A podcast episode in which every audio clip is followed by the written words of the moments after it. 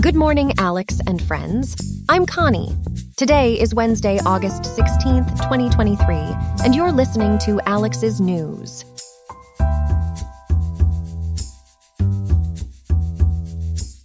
Starting off with the weather in Riverside today, it's going to be a scorcher as temperatures are forecasted to peak at 98.7 degrees, while the mercury will dip no lower than 76.7 in the evening. On to today's stories. First, we quickly spotlight China's struggling economy. With a trust firm missing payments and home prices falling, it seems trouble is afoot, adding stress to the already pressured property sector and overall economic landscape. And secondly, over in Ireland, some Bank of Ireland customers found a fortunate malfunction. Capitalizing on a glitch, these lucky individuals took out cash well beyond their account limits. Stay with us as we dive deeper into these stories and more on Alex News. Remember, stay informed, stay engaged. Good morning, Elias. Today, our top story revolves around China's deepening economic issues.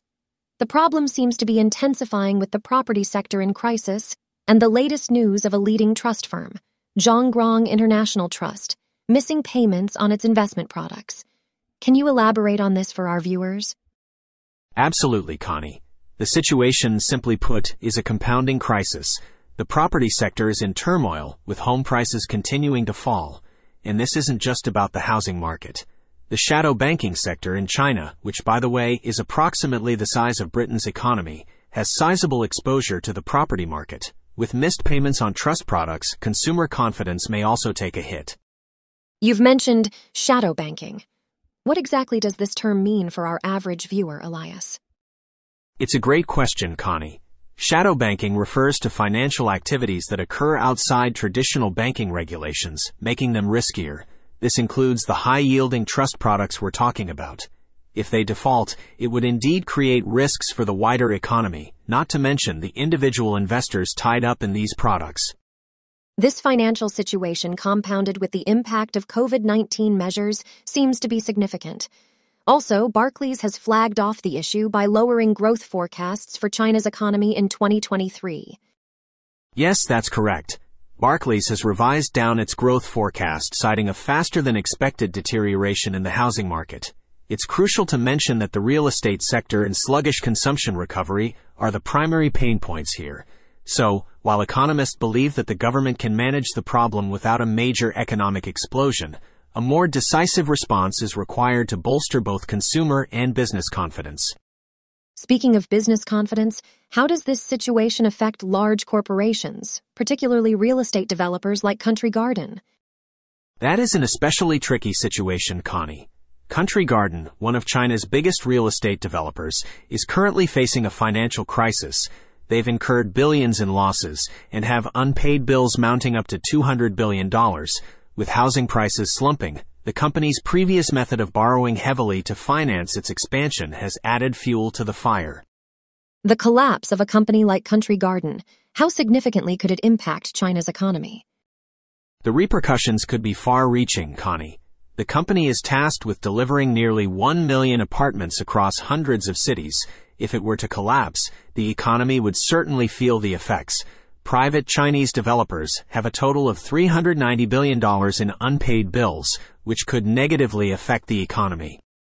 Indeed, it seems like a crucial time for policymakers to take substantial efforts to bolster confidence in the housing market and decouple economic growth from real estate.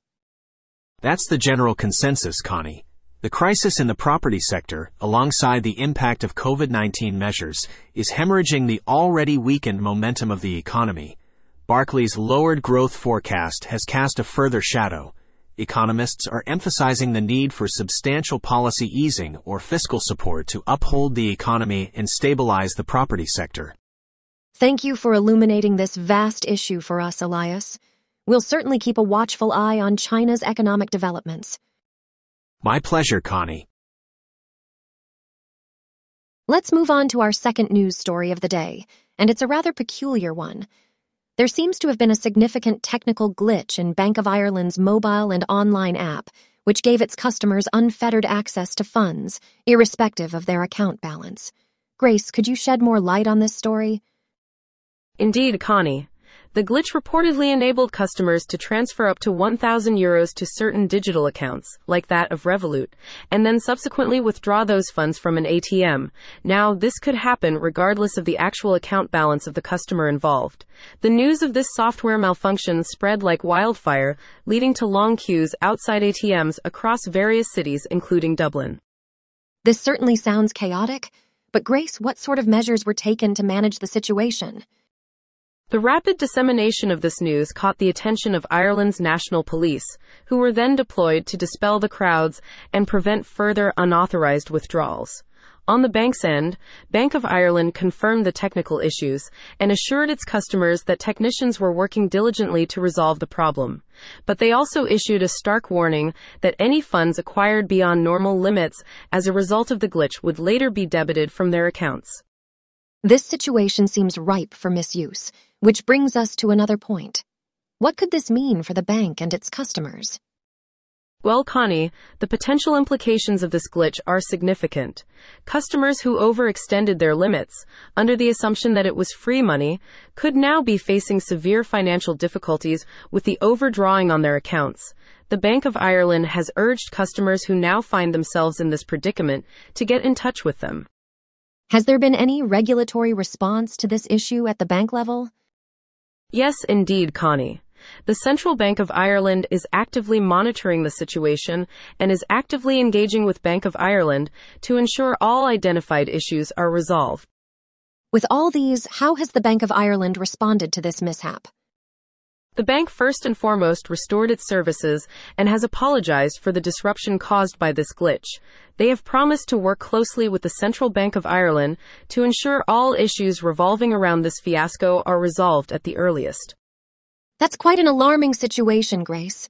Thank you for providing such detailed insight into the situation. Of course, Connie. It's crucial to keep people informed, especially when it's their finances at stake. We'll continue to monitor the situation and provide any key updates as they develop.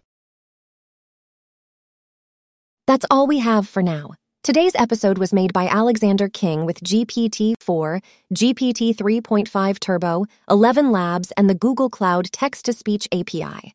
I hope you have a great day. I'll see you tomorrow, Alex.